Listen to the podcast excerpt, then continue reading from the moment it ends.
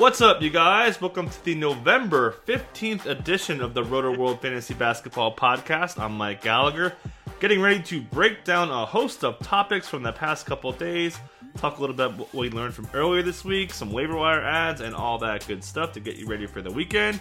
With me to do so is Jonas Nader. What's up, man? What's going on, dude? So you know we're going to start with Carmelo Anthony, of course, and I just wanted to look up how many people took the bait on Yahoo leagues, and he's now owned in 24% of leagues. So, oh my god, 24% of people are going to be very disappointed in the next Dude. week or two. It's crazy, man. Like we talk about this kind of all the time, and it's kind of people are obsessed with points, and that's like Melo to a T, man. Like Yeah. back when he was he was good earlier in his career when he would like kind of run the offense and was efficient and all that. Like when he mm-hmm. was you know prime Knicks days, but like on the tail end Yeah. of his career, like with the Thunder and the Rockets, obviously didn't work out. Like he needs so many things to happen to be valuable, man. Like I I don't know how. I don't know how he has a path to 100, top 100 value. Man, there was a few years ago where he made like a, a concerted effort to like play make more, and he was getting like five or six assists, but that lasted for like a month, and then he just went back to his scoring ways. Yeah. So like, it reminded me of that Kobe that Kobe uh, season where Kobe was like, you know, what, I can average ten dimes whenever I want to, and he had like a month stretch of Yeah. ten dime games. Yeah, But He's like not- Carmelo's just gonna revert to his old ways, man, and. It's Dame's team. It's CJ's team. They got Simons there. Who's going to have a lot of usage in the second unit. Yeah. I just don't see a better case scenario than, than Car- Carmelo averaging like 15, 5, 2 on like 40% shooting. That's probably his ultimate ceiling there. Yeah, and that's still not top 100 with no defensive stats. So like, Exactly. and to add to it, like the the Blazers' offense is like a fantasy wasteland for role players, man. Like it's like even I love Simons and uh, Whiteside's been good and McCollum's been really bad, but like the Mm-hmm. way that this offense is run, they're like number one in seconds per touch. Like Yeah. they're by far the lowest um, assist assisted, lowest passes per game, I believe. Like they're just, it's just not going to be good. So Mm-hmm. he'll get. I, think if he's in shape and everything, he'll probably get you know 23, 24 minutes. But Yeah. it's just such a wasteland. Like they're starting Nassir Little, who wasn't in the rotation, who looked great by the way. Yeah. Um, and Rodney Hood was, was playing a lot of four. They closed the last game with Dame, CJ, Simons, Hood, and Whiteside. Like they're just out of options at the four. So it's just a pure desperation, non guaranteed deal. But um, I think what this affects, like, is anybody that you're kind of worried about um, that you maybe were excited about? Like I wrote up Simons yesterday in the midweek waivers. Uh, and Little a little bit, but I mean Little's probably if you picked him up, up he's he's an easy drop now. But anything else that you Yeah.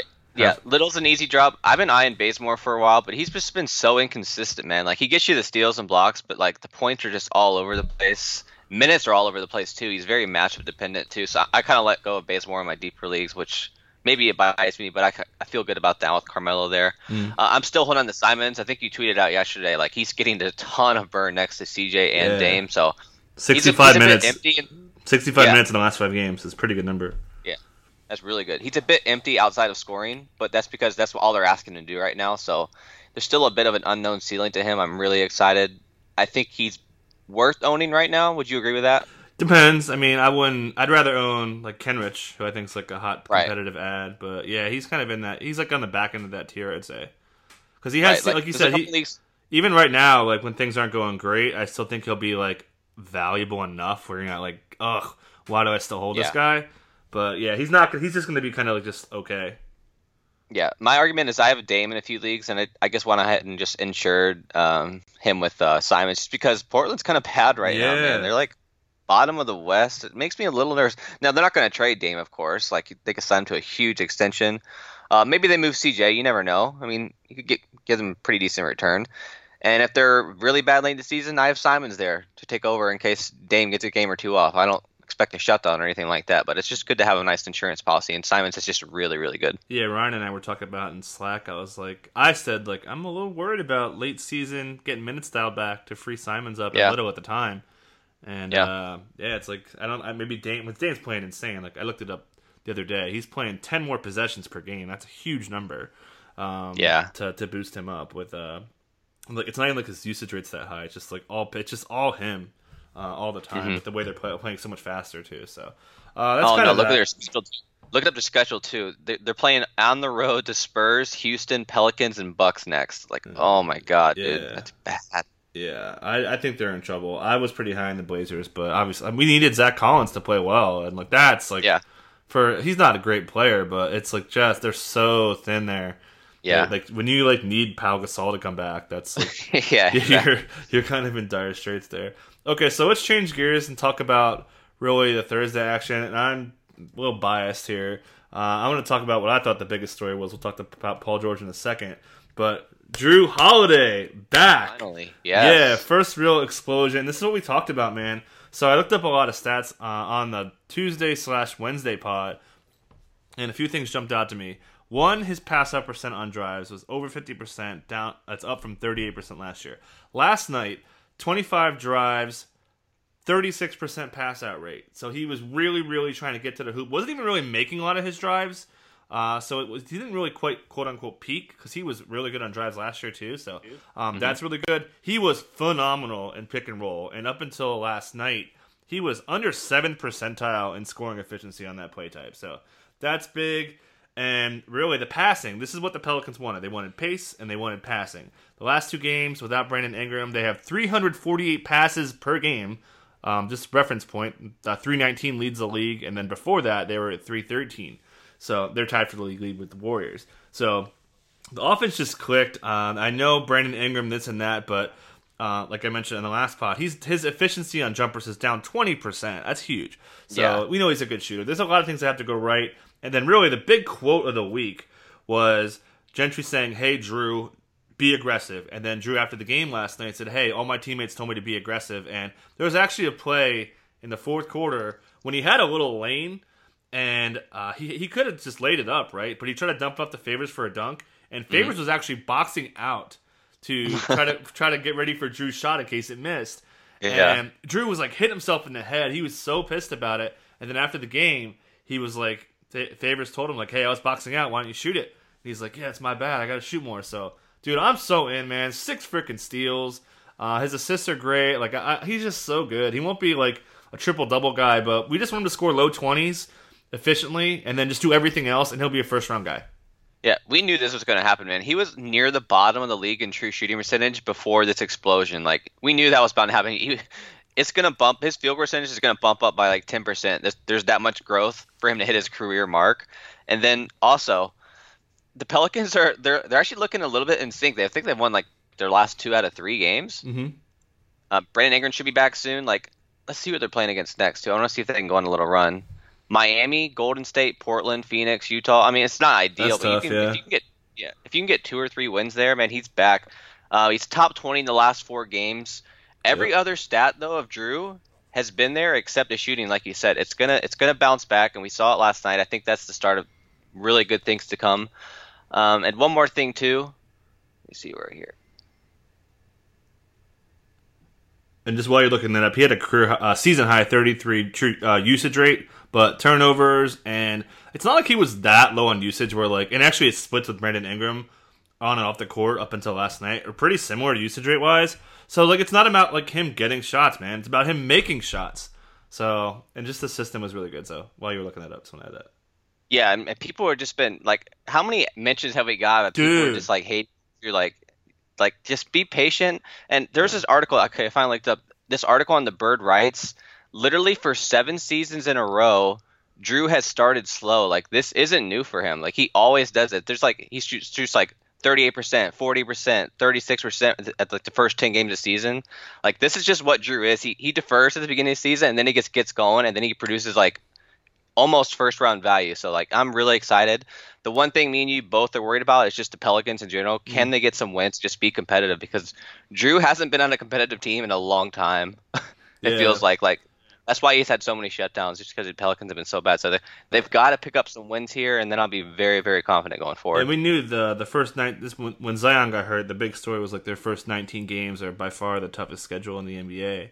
So yeah, Yeah. we're almost out of that stretch, and we're 11 games now. So you know, like you said, if they can win, maybe they go 500 uh, over the next eight Yeah. or so, uh, you know, get them to you know just you know four or five games under 500 after that rough stretch. Then yeah, and it's not. By the way, like I'm not worried about Zion affecting Jrue negatively, or and I don't really think Brandon Ingram's going to affect him negatively too. It's just a matter of him just making shots, man. Like. if I- I- anything, uh, Zion's going to help Jrue, man. Yeah, Zion, like, man, so much attention too, and just a, a lob threat. We've seen like Robert Williams catch lobs that are just like ten feet out of his reach and he still catches him. Zion can do it for twenty feet. like yeah, Jrue and can they- just throw it up and Zion's gonna dunk it. It's gonna be insane. That connection's gonna be so much fun. yeah, they were like Uh, I think I think Zion return hurts Ingram way more than Jrue. oh, That's for sure. I, yeah, no question. And I think Zion and Jrue were like 121 pace or something in the preseason. By the way, Jrue's also at like 108 pace in the last five games, so that's another Yeah. thing too. And the, everything's just, I think everything's just so good. Uh, we don't need to talk too Yeah, much one more that. thing too. We we didn't talk about this. Jrue was a first rounder in the preseason when he had Zion, and like 24 minutes per game. So like they're, they're gonna be just fine. Yeah, I'm not worried about it. Uh, let's talk two other guys, dude. Derek frickin' Favors, man. Holy, Oh my god, dude! I'm so mad, dude. I okay. I held him in one league Uh-huh. for like two and a half weeks. I finally cut bait, and dude, double double 2020. Like, are you kidding me? Like, yeah. couldn't do that last week, man. Oh, I was so mad. But yeah, he, he looks like he's uh, a little bit rejuvenated. I think that knee issue really kind of hampered him early this Yeah, season. he even said it after the game, and he he just looks so so good. This is who we kind of thought he would be. We were like, oh yeah, he's got to got to get healthy, but he's healthy now. Um, this pay this offense, I talked about it all offseason, man. Like this offense is just a fantasy feast when it's on. Yeah. We really saw that. I, I made the headline on Rotoworld how they drew it up. Uh, 'cause This is how they wanted their offense to run, man. Running through Mm. Yeah. Jrue, high passing, high assisting, a lot of catch and shoot threes. I think they're third in the NBA in catch and shoot threes. They had 34 threes last night. Yeah. Um, I mean, all these shooters around him with Jrue and all. I'm sorry, with JJ. So, yeah, um, he looks pretty good. Um, what about Kenrich Williams? I'm like, I feel like I'm probably the highest on him, and like I know Zion's coming back, and I know obviously Brandon Ingram being out helps uh, would hurt, potentially hurt him. I don't care, man. This guy plays a lot of two, he plays three, he plays four, can guard fives, can guard ones. Very much at the point of attack on defense. Alvin Gentry loves him. Came into last night leading the team in net rating. They were minus ten point six without him. So like all the stats say, you should play him more. So I think he should start, man. Even when Ingram comes back, uh, I still think I would start him at the four. I think he's a Tony Snell with the stack magnet on them. Yeah, Because they- defensive they stats. both- Yeah, they both get out there, run, hustle for like 30 minutes, but Williams actually can rack up stats unlike Snell. So like the steals are going to be there. He even gets you blocks. He can shoot threes. Yeah, he does a little bit of everything in the stat sheet, man. So yeah. especially until Zion gets back, I think you have like a four week window to get a lot of value out of Kenrich and just see what happens when Zion gets back too. You never know, man. This there's like the guards in New Orleans haven't been good. Like they haven't made they haven't like made an effort to get Nickeil Alexander Walker going because he hasn't been good since the Mhm. preseason. So E'Twaun Moore hasn't been good. Frank uh Frank Mason's been all over, not Frank Mason. I'm sorry. Frank Jackson's been all over the place too. So Yep. I think they're gonna let Kinder get like 28 minutes right now and just ride him for a little bit. I think bit. more, man. Like even well, They- even with Ingram, they still played him 38 minutes on Saturday, and I think he would have played more. So, or not, it was the other game, but he's still playing like like you said. I still think he's got low 30s. Um, Hmm. Even when they get Ingram and Hart back, uh, I just think he just makes their team so much better defensively, and like Yeah. he just ends. He has so many tough rebounds, man. Like Yeah. those those 10 rebounds, like I feel like all of them were like hard rebounds to get. So. Yeah, like I- I'm, I'm full in on him. Uh, Frank Jackson, I think, kind of has short term value until Hart gets back, or, or Mm-hmm. and or Ingram. So I guess that's kind of where we're at. So if you like know that he's out the next game, maybe just stream him.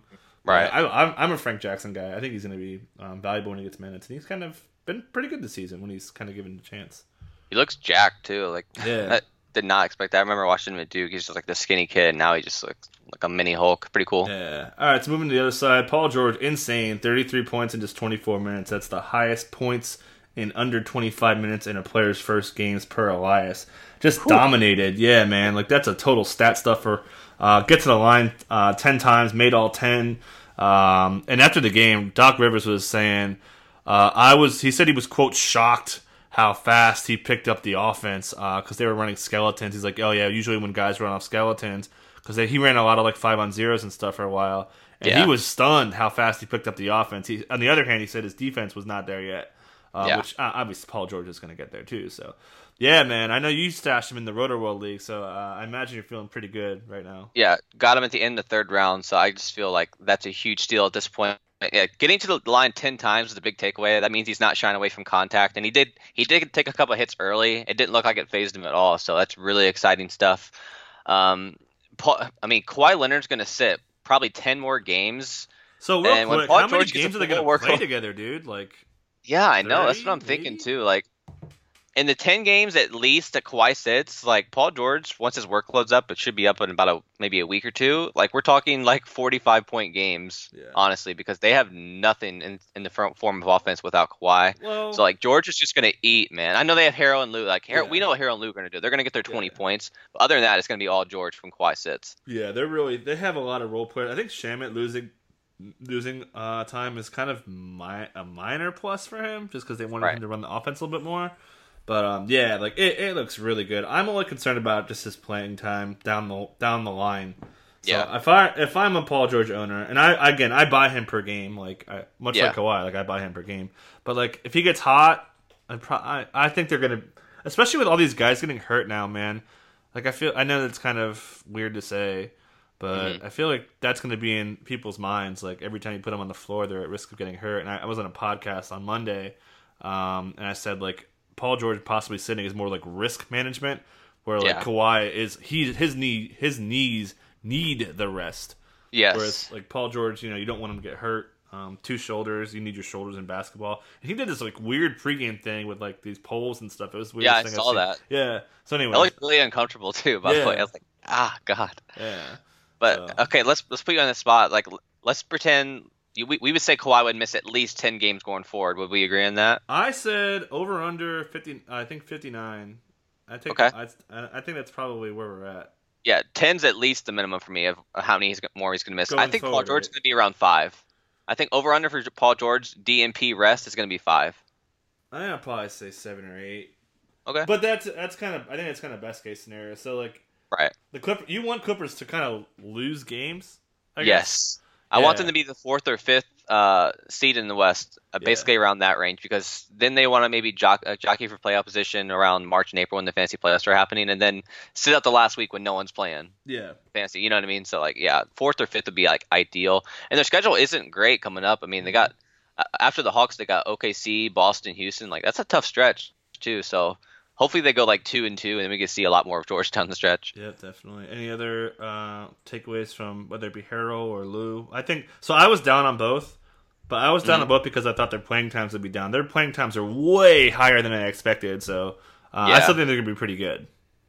Yeah, and also too, like they had a planned rest day for Patrick Beverley. I think Lou Williams is going to get a couple here soon. Uh, Yep. I think that's something to note. Uh, I I think Harrell's going to be fine, but just because of how much Paul George and Kawhi are going to rest, I think Harrell's just going to find a way to still stick around that top 75. Yeah. And he's been, he's been really good, man. So the reason I was high on Harrell is just because, yeah, Paul George and Kawhi are going to miss a boatload of games. So I was I have no Harrells because I thought he'd only played 24, 25 minutes, and he's playing thirty. Yeah. So that's huge. been really good. Uh, moving on here. Uh, this is kind of a non Thursday thing, but we'll talk about some other Thursday stuff. But I want to talk about Andrew Wiggins. He's kind of the Yeah. talk of the town, uh, or the toast of the town, I guess, depending on who owns him. But uh, I have a lot of cool stats. You want me to dump the stats on you first, or do you want to Do it, yeah. Out? Okay, so uh, this morning I was trying to. I always do this whenever guys are really too good or too bad. So Andrew Wiggins, there's a lot of things that are different about his game. Um, the big thing is his, his mid rangers and his. I'm kind of going off this six game hot stretch that he's seen. Um, and his mid rangers are down. That's big. That's really the most positive and most kind of thing that would you would think is most likely to keep him sustainable. But after that, it's a little dicey. One other thing that I'm uh, I'm sure you'll like to hear is his splits with Jarrett Culver. Uh, yeah. So with Culver, he's plus five net rating, thirty-two points, uh, four dimes, two point two threes on sixty-two true shooting. With Teague, twenty-six points, uh, minus one point one net rating on fifty-seven true shooting. So still pretty good, but clearly better with Culver. So I think Culver. We'll get to that in a second. Um, Yeah. But some other kind of interesting stats. So the biggest thing to me, and the the Wolves are supposed to play faster. So Wiggins, he's only had four percent of his points scored in fast break. That's down from ten percent last year. That's a bad thing. Uh, his assisted percentage way down, forty two percent. That's down from fifty three percent last year. That's bad. Um, he's not taking as many open threes, twenty nine percent this year, forty two percent last year. That's bad. Um, his and then he's also shooting much better on pull ups, ten percent better, and slightly better on catch and shoots, uh, about six seven percent better. So Yeah. I think the big takeaway is I'm not buying this massively efficient Andrew Wiggins that it is that he is right now. But on the other hand, we've always bashed Wiggins because he doesn't get other non-scoring stats, and he's been there for those uh, for those stats for the most part. So I'm kind of buying that. So I think he's going to be pretty good, but I definitely think this is clearly a sell high moment with how efficient he's been lately. Well, he's actually buying in on the defensive end. Like you said, he's averaging close to like a point, 1.5 blocks, which is just insane. Like he's swatting people with chase down blocks. Uh, one other stat that I'm really like interested in is like he's taking over half of his shots in the paint and 34% in the restricted area alone. Like that's insane. Like if you look at his shot chart, it's just beautiful. It's just all threes and all in the paint, and there's a couple of uh, mid-range heat checks you can clearly see. Yeah, seventy-two percent in in the in the uh, at the rim made uh, over yeah. his last six. You said thirty. But the two-man so. game with him and Karl-Anthony Towns, I think Karl-Anthony Towns becoming just like an all-world player has really helped Wiggins too. Like Wiggins has become a 57th percentile ball handler on the pick and roll, and most of that action is going to Karl-Anthony Towns. Like those two are working really well together.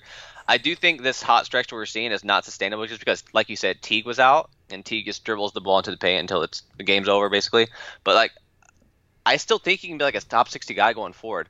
And if they keep Culver in the lineup and the Wolves are, actually performing better with Culver than they are with Teague, I would actually be maybe even a little bit more bullish on Wiggins, maybe like top 40 because they work really, really well together. Yeah, uh, I definitely think that Culver and Culver's maybe help on defense. He was so good against Dejounte Murray yeah. Uh, in the last game.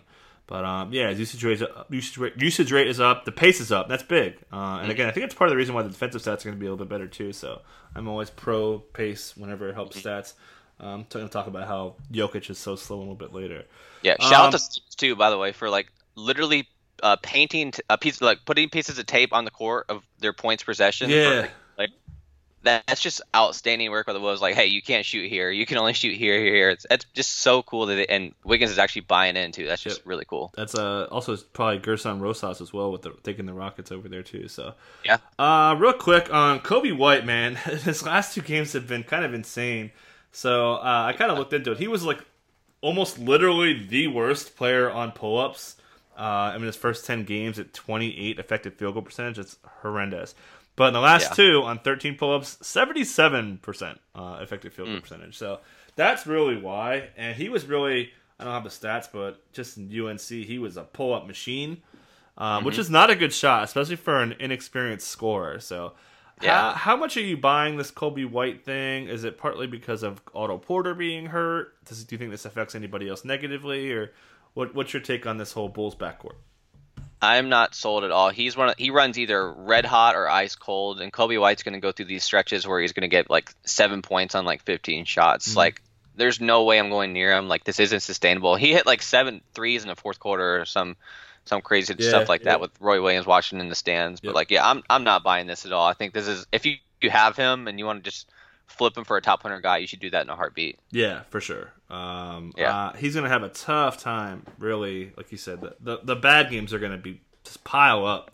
Um, yes. So yeah, I and I guess I mean the matchup kind of helped too. Um, two games ago, and then uh, the Bucks are bad against three point shooting, so I think that kind of yeah, helped him too. Exactly. So yeah, uh, I'm, I'm not buying that. Uh, not moving to my, It's moving to Miami, man.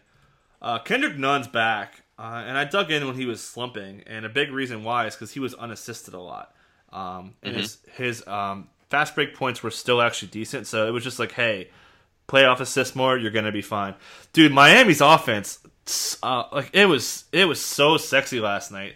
Uh, they had, I think, they were on pace for like 45 assists, like midway through the second, uh, and then they slowed down when they were up big. So, yeah, yeah, I think I think Nunn's for real. I know a lot of people kind of jumped off ship when he was slumping. I think he's going to be legit. I think he's like 60th per game. I don't buy that. And like I said, when he was kind of hot, I think like seventh rounds where we're at. I still yeah. kind of feel that way. Yeah, I, I, think he's easily top 100. Uh, his his playmaking numbers took a huge hit with um with with Butler joining the lineup. But now the Heat have been kind of banged up. Winslow's been out. Dragic's been kind of kind of off. Harrell missed a game. So yeah, I'm I'm buying Nunn. I don't think he's going to be top 60 like we're seeing. I think he's going to be closer to 80 to 90. So yeah, we're but yeah, there's so much fancy friendliness in this offense too, man. Spoelstra's done an outstanding job, and a lot of it, of course, is due to Bam just being so freaking yep. good. Yep, definitely Bam. Uh, yeah, I think they're top six in passes per game. Uh, mm-hmm. I mentioned their assist percentages kind of really on the rise. I think they're second in the NBA now behind the Suns. Oh, Suns. But um, yeah, uh, I'm buying him. Bam's just insane, dude. Like just the way he sets up the offense. So many def- defenses are just out of position. It just creates Yeah. so many easy baskets for this offense, man.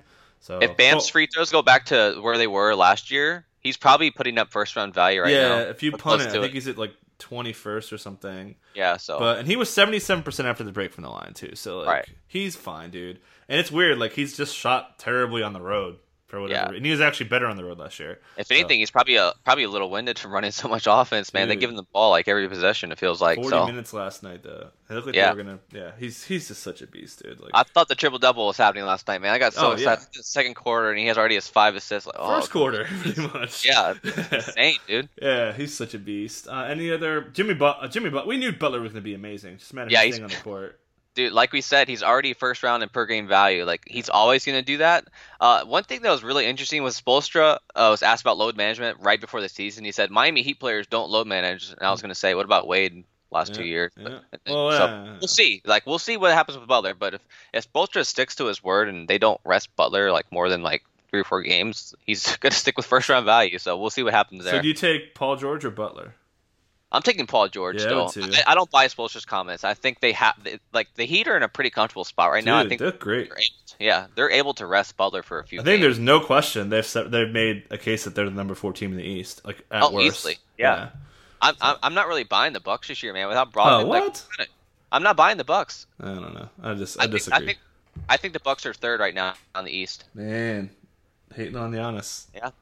But I, No, I, think mean like Giannis I just feel like they need more East. upward Giannis. You know what I mean? Like Bledsoe's Yeah. been great. Don't get me wrong. Lopez has been great, but like uh, taking uh, Middleton instead of Brogdon is gonna bite them in the ass. I feel like. Yeah. Um, so it's an extra in uh, Bledsoe as well, uh, who Yeah. Uh, I mentioned I thought Bledsoe was going to be the guy who benefited from Khris Middleton. It turns out that was apparently right. Uh, season high 31, obviously against the Bulls, so grain of salt.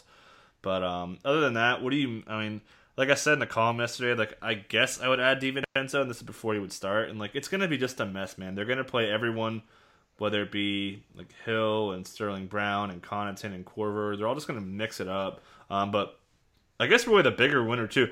Wes Matthews, 13 free throws last night. Like That was so that's like weird. half a season's worth. Yeah. So Uh, if I'm a deep, like I'm buying maybe maybe Donte. He's been pretty Yeah. good other than this last week or two. But like like you said, they're just gonna throw it around, use like 11 deep. They're gonna play Sterling Brown some too. So Yep. I'm not really interested in staying yeah, really. and you're just gonna wind up dropping whoever you pick up anyways in Yeah. like two three weeks. So I mean, Exactly. pretty much. Just, I just think it's just like a streaming situation, even if your league's like 16 teamers. Yeah. Uh, moving on, uh, I just want to talk about some guys who kind of cooled off. I know um, Chris Boucher uh, had kind of a bad game.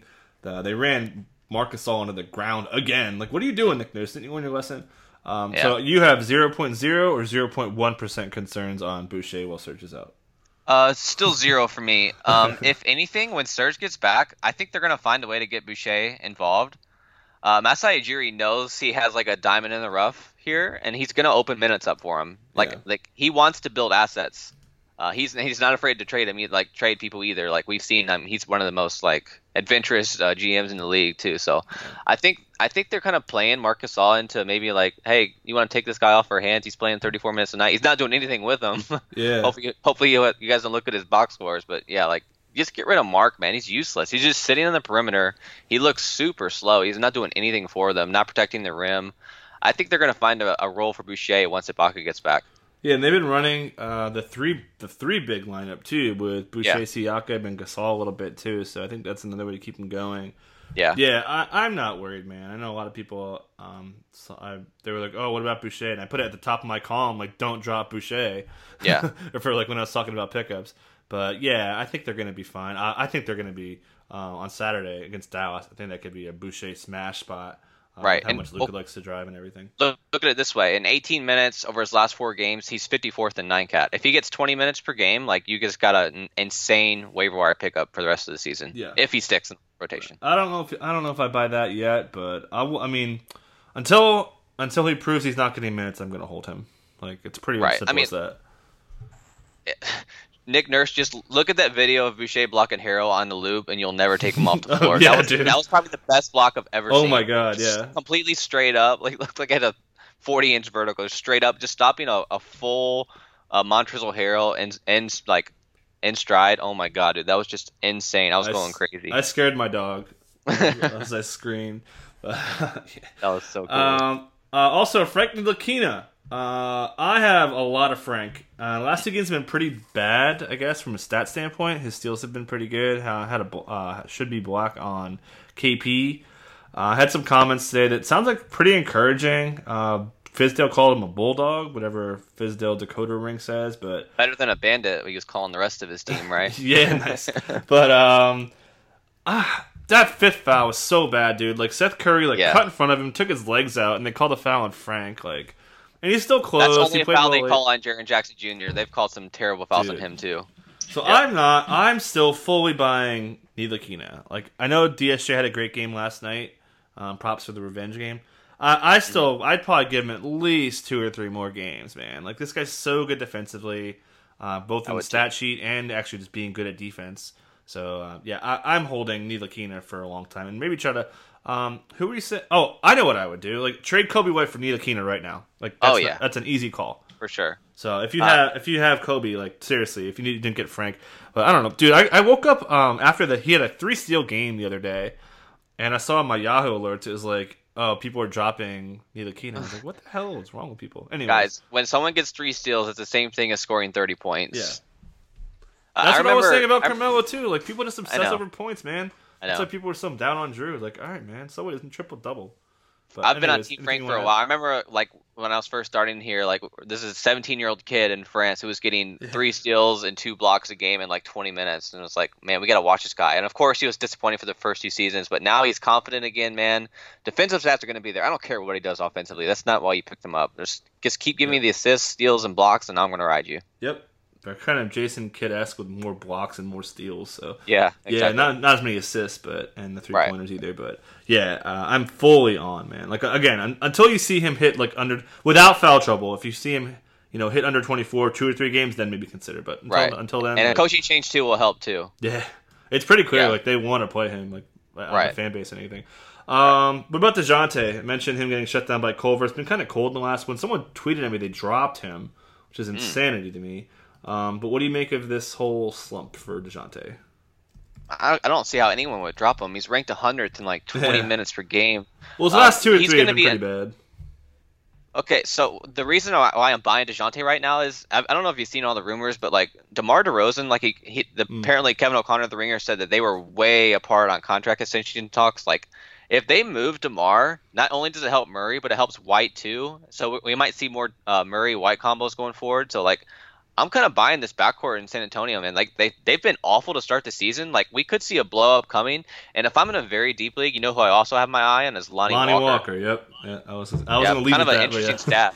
yeah. Yeah, so like They've been bad, lot of dude. They're they're one in five this month, or excuse me, one in six in the Yeah. last seven, and you know, they haven't really too, played. man. Yeah, exactly. Like they lost to Memphis, they lost to Minnesota. Um. They haven't been playing well, especially offensively. Um, Yeah. So yeah, th- it could be blow up time, and I was kind of down the Spurs coming into it, but yeah, they they need wins, man. Um, so You know who I'd be sweating? That you know I'd be sweating if I had right now is LaMarcus Aldridge. yeah, And how about let's let's play let's play a, a GM right now. If if I'm Portland, why why are we not calling for LaMarcus Aldridge? nice. Yeah, that makes sense. Honestly, instead of instead of signing Carmelo, why not just flip flip for Lamar Marcus Aldridge? You could probably get him for pretty cheap too, right? Yeah, If Spurs are blowing it up. yeah. I mean, if they keep losing, his price is still going to go down. So Yeah, maybe they're just so, betting like, on them losing more. I have no idea why Portland's not on the phones with uh, um, I mean, Portland they right are. now. I think they're trying to figure it out because they, know this Yeah. team's not going to be very good with currently where it's at. Right.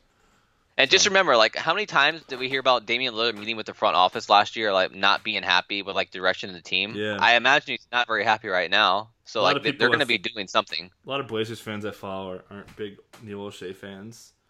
But uh, Yeah. yeah. And by, by the way, uh, tonight Spurs Magic Ooh. little showcase. So apparently played. Yep. Is it uh, trade trade talk narrative street? Uh, look hey, on the block. But um, what I like mean, the, DeRozan- like the, I- dude I D'Angelo Orlando get, Magic's the, D'Angelo against the the Wolves, Magic's dude. number one team linked to him, right? Yeah, yeah. That's what I'm saying. Yeah. So yeah, definitely. Dude, Maybe- D'Angelo going off against the Wolves? That's an underrated narrative. yeah. Trade, Definitely. trade talk narrative. Uh, wait, okay, real quick, if if DeRozan went to Orlando, let's say just because that's the team that he's been linked to the most, who would go back to the Spurs? Do you think it can't be much, dude. Aaron Gordon? I think no, I think less than that. I don't even know who I would throw in there. Like obviously it's not high. Maybe it 40 is. Maybe pick. it is Gordon. 40 and a pick, and it's all about the pick. Yeah, I mean Gordon makes sense. I think Gordon would Yeah. actually be a pretty good fit on the Spurs. Yeah. But yeah, it, I mean I'm trying to think. I mean Ross, I guess. Uh, it had to be Ross in like a pick. Yeah, something like that. Um, okay, so let's talk some injuries here. Uh, we talked about Middleton already. Uh, Clint Capela, he is going to miss at least Friday. Sounds like also Saturday. So where do you gauge the value here? I mean, I I probably put. We saw this last time Capela got hurt, and like it was a wasteland. We thought like, oh, Yeah. like Hartenstein would be valuable. Um, Nene could come alive, but it was pretty much what I think is going to happen again. So you're going to probably get like 20, 24 minutes out of Chandler. I think they call up Gary Clark. I think he gets minutes, uh, and I think Yeah. we see a lot of PJ Tucker. So that opens up a little bit of minutes for I guess McLemore and Rivers. So I'm not too excited about anyone. I mean, it's a stream back to back spot, so I actually picked up Chandler in a couple deep leagues to stream him for the back to back. But after that, like, and same with Rivers too. But I'm not Is really excited back? about it. Is Hartenstein around? Uh, nah. I mean, I didn't pick No. him up. Yeah, I don't see. Yeah, he hasn't even played a game this Oh, is he around? Yeah, yeah. I think he's gonna get called up though. Yeah, I agree. Yeah. I, I just don't think they can play Chandler for more than 20 minutes just No. because he's like 45 years old. he played great do down the stretch last Yeah. last game. Yeah. So But yeah, there's no one I'm interested in fantasy, especially with with House out. There's just nothing there right now. yeah, I'm not into McLemore. I mean Rivers. He Maybe needs to maybe score. Austin, yeah maybe Austin Rivers might make some noise for a couple games, yeah. but back to, really- and Westbrook. really so I, I picked up Rivers for a stream because I think Westbrook sits one of the games. Oh he will. Uh, Yeah, yeah, so uh, I their plan for Westbrook is indefinite for resting on back to backs Yep. according to Yeah. So that's a, that's a stream spot looking for somebody this weekend. Yeah. Uh, moving on, uh, Caris LeVert's hurt, which is terrible. Uh, he's out six Uh, weeks. Yeah. So, what do you make of this? Uh, just, I guess, the nuts and bolts, super quick. Is Garrett Temple's going to start? I think he'll play about thirty minutes. He went to the locker room, got hit in the chin, did return. Uh, he's a forty percent shooter on catch and shoot threes in the last three years. So I think that's something that Wow. can help him out. Yeah. Um, and then also the other takeaway for how this rotation's worked out: Nick Claxton playing the four. Uh, they've kind of slid guys up to open him up at the four. Um, played almost all of his minutes or all of his minutes next to DeAndre Jordan. Um, and then obviously Spencer Dinwiddie uh, has been a stud next to Kyrie without Levert.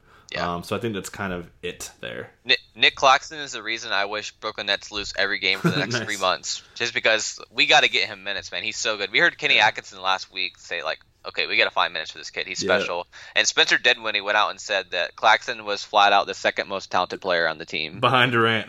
yeah, So, yeah, a little shot to Kyrie. I don't know that, or something, but yeah, like Claxton's a freaking beast, man. Yeah. Like, give him some minutes. And I was I was hoping for a, a Kyrie Jamal Murray semi revenge game last night for when Murray tried to score fifty on him. Oh, yeah. the Celtics, but uh, that didn't happen. Murray was horrible last night, by the way. Yeah. Um. Yeah. I do want to add. Like, I think Temple's all right to add. Like, I added him in a lot of deep twelves. Um. Just because I think he got shots last night. He got eleven shots. Yeah, I Um, mean, there's no one else, man. yeah, it's just, exactly. It's Temple. I think it helps Prince a little bit, and it, hel- it obviously helps Dinwiddie. I think Dinwiddie's going to have like potentially top 40, top 50 value for six weeks, just because his numbers are so huge. And Kyrie's already a little banged up, and a DNP is uh, going to come for Kyrie at some point. So Yeah, like Dinwiddie's is going to have some nice numbers soon. shooting shoulder as well too. So definitely keep Yeah. an eye on there. Uh, moving to the Gordon Hayward stuff, uh, we saw Carson Edwards go berserk in the last game. Um, what do you make of this? It's gonna it's Brad Stevens, man. We know from like rotation guys eight to nine, he's gonna play the matchups. So it's really hard to get Yeah. excited about someone other than like DFS. Do you have any kind of guys you want to add from you know the perimeter? Yeah, there's no one. Um, when Brad Stevens was asked who's going to replace Hayward, he listed every fringe player on the roster, all eight of them. And he was like, it's going to depend on the matchup. So yeah, Carson Edwards goes from five minutes to 20 minutes. I think the game before Javonte Green had a, a nice game. I think he had like nine points or something like that. But yeah, I'm not buying anything. I wish Grant Williams would get more run, but the Celtics are aren't are a little bit hesitant to do that right now. It's because teams are just backing off Williams so much. I think the the thing that's going to make Williams a fancy asset is just having a respectable jumper. Yep. And and until then, it's just going to be hard to play him extended minutes. Yeah, it could be pretty good defensive stats too. Boston's Yeah. playing fast. Boston's offense has been great. I believe they're top three in net uh, offensive, and I think they're first in net rating. Yeah. But um, that, man, that game on Wednesday against the Wizards was a fun one. Yep. But um, any other? Uh, where do you stand on the centers here? Uh, we saw Time Lord on four. It would have been free Time Lord time. uh, on Wednesday, but he had ankle soreness and sat out on Wednesday. He's questionable tonight. So is Daniel Theis with that finger injury from Monday. Um, we saw Enes Kanter get 25 minutes. Uh, Poirier kind of filled in, and I believe Grant Williams and Semi Ojeleye picked up the rest of those center minutes. So Yeah. where do you come down on this? Uh, they play the Warriors, and their terrible interior defense tonight. Yeah, I'm still holding Williams, man. I know like people are losing patience, but he's still a 10th round value in 16 minutes per game. Uh, his per 36 minute stats we all know about are insane. He even includes 4.2 dimes per 36. So yeah, he took those lessons with Al Horford seriously. Uh, I'm still buying him, man. The Celtics have a plus nine net rating with him on the floor. Uh, when Brad Stevens talks you up, you have to take notice because he rarely does that for his players. So yeah, I I think Robert Williams can still get 15 to 18 minutes for this team, even if, when they use all three centers. So I'm going to hold for now, just because, like I said, the per minute numbers are insane, and if something happens in the front court, boom. Yeah, it depends on where you're at. Like if you're in last and you need somebody yeah. that's a little bit higher floor, sure, drop them. But that's fair. Yeah, but if you're like just hanging around, you know, top six, top seven, top eight, whatever, uh, you're still kind of alive, and you're not like, oh my god, I'm dead. Um, yeah. Definitely hold him. And I'll add one more thing. That game on Saturday when he took LaMarcus Aldridge out of the game, like there's nobody on the roster that can do that. Yeah. So like his ceiling is by far like Daniel Theis has the highest floor of their centers, no question. But, yes. Like Robert Williams' ceiling is is seriously like all NBA. Like he yeah. he seriously played like an all NBA player on Saturday. Like yeah, it was that's insane. what Brad Stevens praised him to after that yeah. game. Dude, it was uh, insane. I, I, will add this too. Like Theis isn't going anywhere as a starter. I think he's going to be inserted right when he's available. He leads the team in yeah. net rating to a plus 18. Like he just does all the he's little things on both he, floors. Yeah, both sides of the floor. So he does yeah, get hurt a lot though too. So he does. He does. And Kanter had this long. I mean, it, there's a lot of ways it can go right. And like you said, if he just somehow, it's almost like Simons, right? Like you know, mm-hmm. he'll be all right, and then anything happens, kaboom. So exactly. I think yeah. enough enough kind of a like kind of like where Kareem Hunt is now, I guess for for Nick Chubb. Actually, maybe right. better than that. He had a lot, he's been having a lot of uh, catches. Anyways, uh, quick tangent there. Um, Devonte Graham's gonna stay in the starting lineup with Dwayne Bacon probable. Uh, so he's gonna be game time, but it sounds like he's gonna play.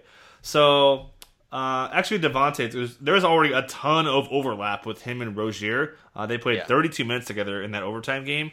Uh, so I looked up like how he did uh, on and off, and like it's like seriously identical. Um, tw- uh, tw- 20 points in both, uh, four boards in both, eight dimes in both. like it's seriously yeah. the same thing.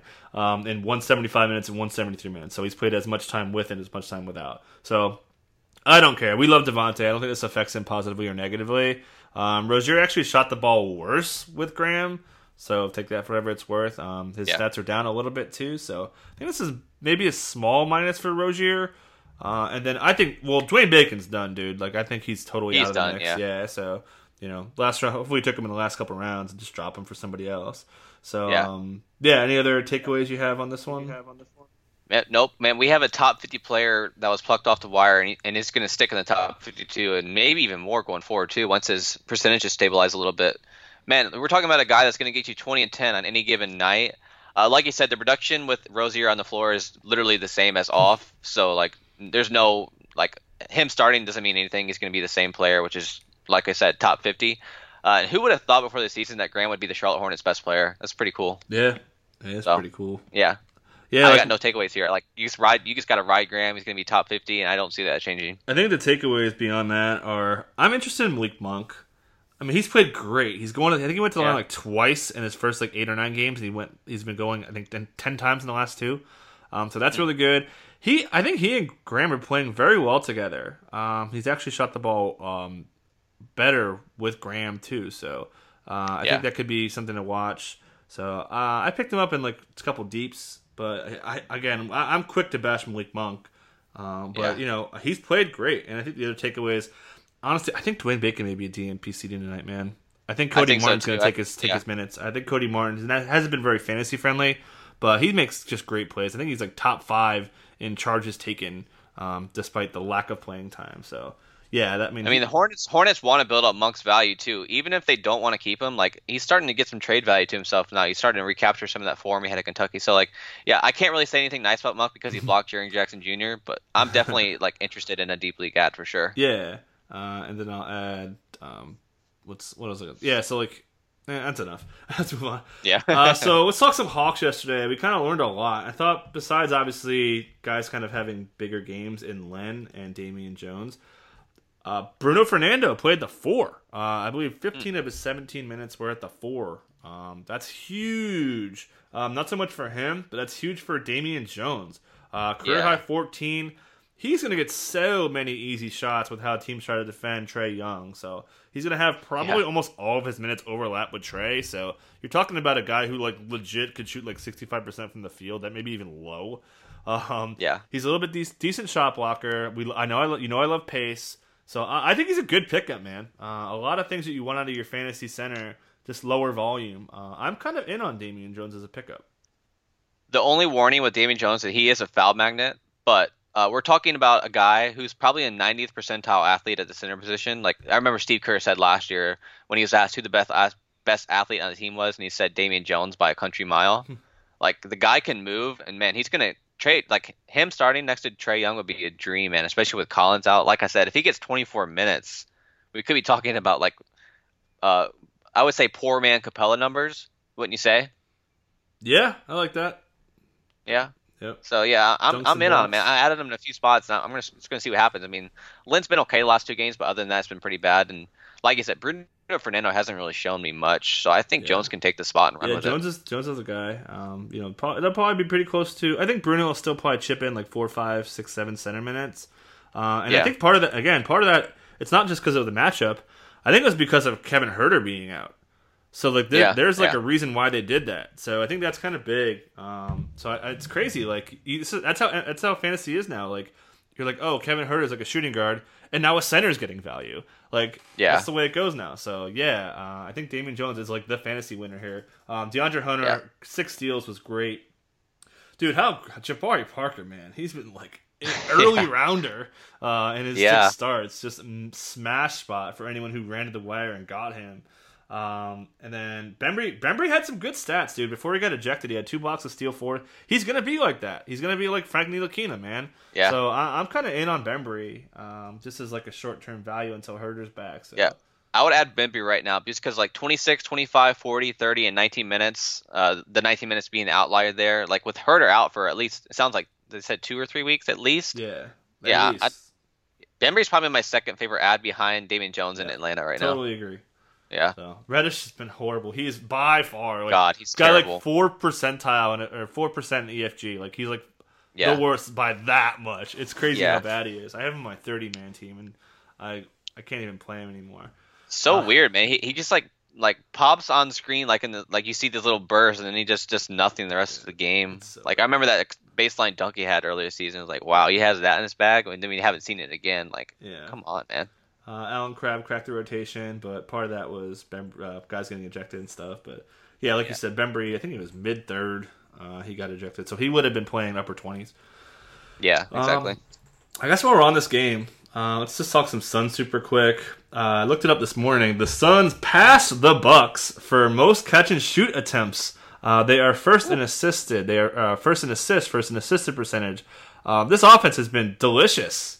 Uh, we saw Thank Kelly Rubio. go off. Yeah. So what do you? Yeah. What are your takeaways from this one?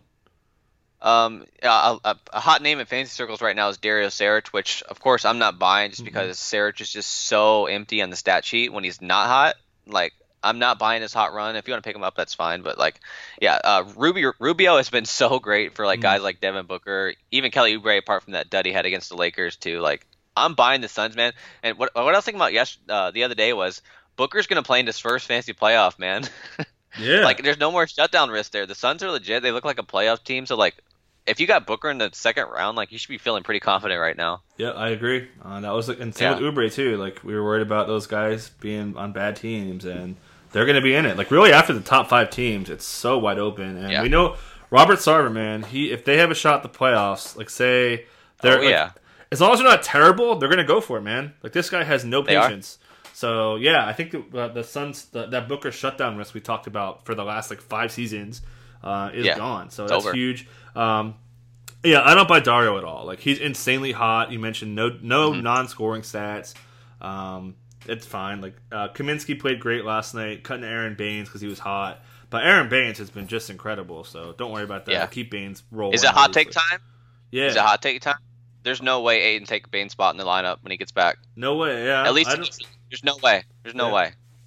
Baynes has been way better. Like I get it, Ayton's the future there, of course. But, but Bane, the way the Suns are playing right now, there's no way you can justify taking Baynes out of the lineup. it's it's their offensive fit with how they're like Baynes being like a top I think like ten percentile catch and shoot player has been insane. Yeah. uh, it's just transformed their offense man, it's just so good, dude. It's awesome. So Think yeah, about- like, yeah, don't get me to- to like even make your point more. Remember how hard they try to make eight and shooting shooting threes a thing?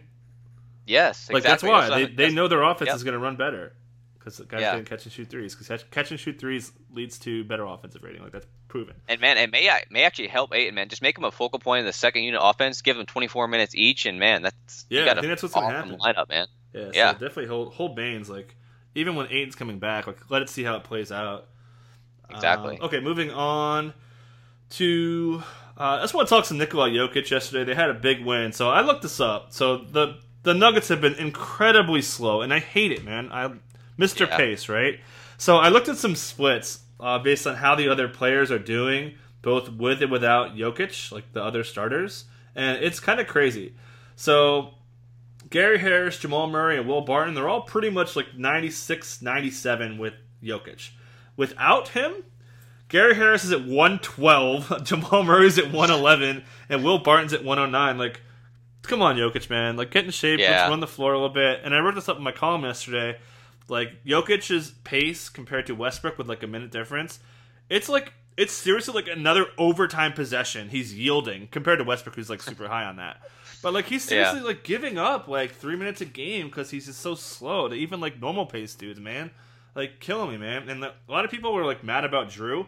Jrue and Jokic have been basically the same for like per game value here in nine cat, and like Jrue's Yeah. been really bad in turnovers too. So like eight cat, I'm sure it's even a bigger gap where Jrue's better. Like honestly, I think Jokic has been and Beal too. Like, dude, he's got to play faster. It's killing me, man. This slow pace stuff. Yeah. I, I love Jokic, but I, I hate this mid. Everybody's playing so fast. Seven teams are on pace for the fastest pace ever. Um, and meanwhile, they're playing like it's nine, like 1997 or not even that, like 2000, Yeah. 2000 or whatever. Like I'm not trying to take a shot at Jokic, but he's got to lose some weight. He Uh, really, he's he about- really he's- does. Like he- he, he He's, probably 20 pounds over than what he was last year. Yeah. Um, and like his minutes are down because of it. He's averaging 30.9 minutes per game. Like, I do think there's some bounce back appeal here. Like, I think he will flirt with first round value because if you look at him historically, Jokic has never done well to be, uh, at the first half Yeah. of the season. He's never done it. Dude, So, so, like, every yeah. year people are like, "Oh, why did I take this guy here?" yeah, exactly. So I still think he can turn around, but he's got to get in shape, man. Like you said, just like look at his Yahoo picture. It's so funny. Yeah. just like look at it. Like, Yeah. oh man, like come on, dude. They're gonna. He'll be fine. Like he's still been, Yeah. I think, like 35th or something. And uh, every I looked it up yesterday on his blurb. Like, like literally everything is down. Like usage rate, rebound rate, assist Yeah. rate, defensive stats, efficiency's down. Like everything is down, man. So, um, know, Yeah. entering his prime. So maybe he was. He'll probably get in better shape. But again, Yeah. this, this It took a Paul Millsap injury last year to get him going, like just to make him the focal point again. Yeah. And maybe that's what happens this time too. I don't know, Eh, but we'll I, see. am again. I'm possible buy low can uh, buy low target. You can probably pretty For sure, You could probably get him probably for like a top 15 kind of guy. Oh, what about I what think- about Jokic or Paul George then? Um, I'm gonna go Jokic. I think he's a little bit safer. Yeah, for sure. I agree. Certainty, I, for sure. I want Yeah. safe. Uh, okay, so that kind of covered most of the things I want to talk about from. Uh, I guess just quickly Dallas. Um, we don't really need to talk about Luka anymore. Um, just been insane on drives and all this stuff. But like, how do you feel about KP? He's been kind of disappointing. Uh, a lot of bad post up plays and offense. He's kind of been stagnant on offense. Um, What do you make? And then also I would say so. Yeah, Delon Wright too. So I, I know people want to hear about him. yeah. I, I think Delon Wright's still a hold just because of the steals, but like you said, there's guys that I prefer over him that are, that may be on your wire. Like it's been kind of shaky. Like all in all, he's still ranked 84th, just because, like I said, the steal and blocks Steals, really yeah. just keep his numbers up during the, like these, these ruts. So I think in most cases he's a hold, but if he, if he's your worst player, sure you can look elsewhere. Just because I don't see the minutes going up too hard because Jalen Brunson's actually been pretty good for them. I think he's starting to make some noise. I am worried about KP though. Like I think there was a stat I saw yesterday where when he gets switched onto a smaller player, he either passes out of it or misses a shot. like Yeah. he's not eating inside. He's just settling for perimeter shots, and maybe he's just trying to find his rhythm again. I don't know, man. But it's, he's been kind of bad. Yep, I agree. Um, yeah, I mean, if I if I had him, like if he has two or three games, like check out when the back to backs are, and just flip Mhm. him, dude. Because you're not gonna be able to flip Yeah. him when the back to backs coming up. But uh, yeah, I, I'm I'm worried about him. Yeah, like you said, his steals numbers are really inflating his value for Delon. So it's Mhm. so tough, dude. Like I know guys who are steal specialists can have value, but like that's when you're playing like 30 minutes a game. I mean, when he's routinely Yeah. hitting like low 20s and that like his high when he hit the um, the 24 against the Grizzlies on Saturday, he was at 12 minutes entering garbage time, dude. Yeah. And then he played the whole fourth quarter when Lucas sat the whole fourth quarter. So like Yeah. he needs to have a little bit of assisting. Like again, I think before garbage time he was at two assists. So excluding Yeah. that garbage time, he's had two assists in his last five games. Yeah. So it's it's tough, dude. Like if you're in a If- ten teamer, I I, I, Yeah. I I can't see how you hold him. if Well, Seth and what's Curry was so- better, I'd go ahead and drop him. But Seth Curry's been No, so bad. That's the no- only reason I think Delon's minutes can go up is because Curry's been Yeah, really it's kind of a wasteland, man. Besides, Yeah. really, there and I, I would besides uh, Dwight Powell, right. like there's really nobody I feel comfortable owning besides. I mean, Kleber's. Kleber's probably their fourth best fantasy asset right now. yeah, now. I'd say so. But Just again, I don't really. his now- blocks play his numbers too, so like you never know. Yeah, and Boban's getting minutes here and there too. So Yeah, yeah, I, it's kind of a mess. I don't really want to mess with that. yeah I Um, agree. What else was I gonna say? Uh, that's kind of good. Uh, anything else you want to add? Anything with Memphis? I know you always want to talk Grizzlies. Oh yeah, Jaren Jackson Jr. Hold on, I got his stats up yesterday. He's ranked 28th in nine cat over his last three games. 21 points, 5.3 rebounds, 2.7 assists, a block, 0.7 steals, and 3.3 triples. Dude was hitting a step back three off the dribble the other night. Like his Mm. confidence is getting back. Grizzlies are going to him in the first quarter a lot, like they did last year, just to get him going early. And he's cut down on his fouls too, man, which is just great to see. I think once he starts getting more comfortable in the defense, his blocks are going to start racking up too. Like we're talking about a historic block rate in college. So once that translates, man, it, it's finally clicking for him. So good to see after a terrible, terrible start. Yeah, and he hasn't really taken advantage of the system yet. Uh, his Right. points in the fast break are cut in half, more than cut in half from what they were last year. You'd think they would go up Yeah. um, with how they're running so much more. Um, he is assisted more as well, so that's a good thing too for efficiency. So yeah, uh, we haven't seen full on Jaren Jackson yet, uh, so I'm pumped for that. Uh, and yeah, his, his blocks are, are down too, which uh, I'm still a little worried about, just because he, he trended down last year. But I think he, he's just such a talented shot blocker that he definitely Yeah. is hot. So yeah, He just got he's just got to figure out how to block shots without getting into foul trouble. Like Yeah. he his arms are going like he has the Mitchell Robinson arms, so he gets goal all over the place, and anytime they make contact, the ref calls a foul. Yeah. So he's like really cautious with his arms. Like, you notice him, he keeps them low, and Taylor Jenkins just like gives him that look. But like, yeah, I think the blocks are going to come up too once he gets more comfortable. Just Yeah. figuring out the foul thing. Like a lot of bigs struggle with it early. Like we've seen it with Karl Anthony Towns too. Like Anthony Davis. Like they'll figure it out. Yep. And I guess just quickly on news, um, Avery Bradley's out one to two weeks with a fibula stress or issue. Um, so basically, it's the non-weight bearing thing, or yeah, it's a, the thing Bradley Beal had, but like much more minor than that. But um, Yeah. What do you make of this? Uh, by the way, Caldwell Pope's now probable, so he had that little ankle tweak. It was a weird thing. Like he landed kind of Yeah. landed kind of clean, but uh, anyway. So what's the fallout from Bradley missing time? Who's been pretty decent in the first unit. Man, I would like Caruso if Rondo wasn't back.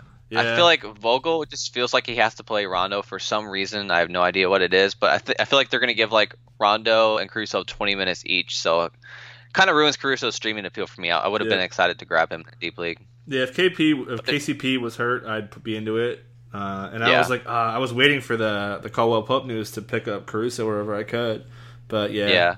It just basically Bradley going out and Rondo coming in is kind of a wash. Yeah, and they really haven't been using Caruso on offense either. He's just kind of like out there setting screens, doing all the dirty Yeah. work for LeBron too. So Yeah, we're not But- seeing the same Caruso as last year just because of the talent he's playing with. right. Well, he's been he was awesome. I think it was fifty two percent catch and shoot last year, so I want to see that get incorporated more. But he's Yeah, played he's well when he's given beast. minutes. Yeah. Yeah. He's still a beast. Vogel's, Vogel's just not using him properly, I think. Yep. And anything else? I think we covered all anything from Cleveland. We didn't talk about Cleveland at all. That's because there's nothing going on there, man. There's like well, Larry Nance his nothing. thumb. We should talk about that super quick. Yeah, I guess. But uh, I would say that I would bump Cedi Osman to the four more. To Kevin Porter played pretty. I thought Kevin Porter played his best game yesterday, so that's kind of something to watch deep leagues wise. But Yeah. guys are playing a little bit better than we thought. But Miami just What do you make of them. what do you make of Kevin Love and Tristan Thompson, man? dude? I would trade if I had Kevin season. Love. I don't. I was not even close to drafting him. I'd be trying to trade him with all my I have heart right Kevin now. Love in one league, and I just I don't feel like I'm going to get a, a good return for him. So I think I'm just going to ride him until the wheels fall. What are you expecting? I don't know. I don't think I can get a top 50 player. I assume you wouldn't him. do it for Kendrick Nunn, right? No. No, no, no. Nah, I'd rather just ride Kevin Love and just get a high seed What in about fantasy Oubre? playoffs. Uh, I'd probably flip him for Oubre. Yeah. I think you can probably get a little more though. He's been he's been Uh, really good, man. Although he was shut down until the fourth. The fourth quarter, he had like twelve points, two threes, and he got like over Yeah. half his production in the fourth. Because like, I always Bam go back to the down. quotes of before the season where Bedling's like, "Yeah, we're gonna we're gonna rest Kevin Love quite a bit." Yeah, So always Yeah. a little nervous. you know they would care about their lottery pick. All right, so I think that does it. Anything else you got on your mind?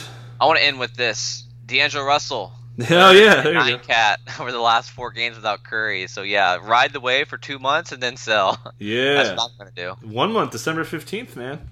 Yeah, maybe. It- yeah, that's, that's when he's eligible to be traded, right? Yep. Nice. So, So, yeah, I'm, I'm gonna ride him. I'm gonna ride him for a bit longer than that. I think the Warriors are gonna showcase him a good bit here. Yeah, I mean, I I think he's gonna have I a pretty Kerr, good game. I think Kerr really likes him, man. To- If I'm being honest, I think Kerr really likes uh, Russell. He does. He actually talked about how he likes him in pick and roll and hammering him with that play. So, which is their like Right. anti pick and roll for like more than anybody. exactly. So like when let's say Steph Curry, Klay back, Klay are back next year, and Russell's still there. Like you stagger them in the second unit, you give like Russell like 15 minutes of the pick and roll action by himself, and you have a quite an offense there going. So yeah, I like that. Yeah, pretty pretty good stuff. So we got a little eight game slate. My seven and eight games is my favorite number. Real busy early, so it should be fun. I'm really pumped for tonight. So you guys enjoy your weekend, and thanks for going on, man. All right, thanks, Mike.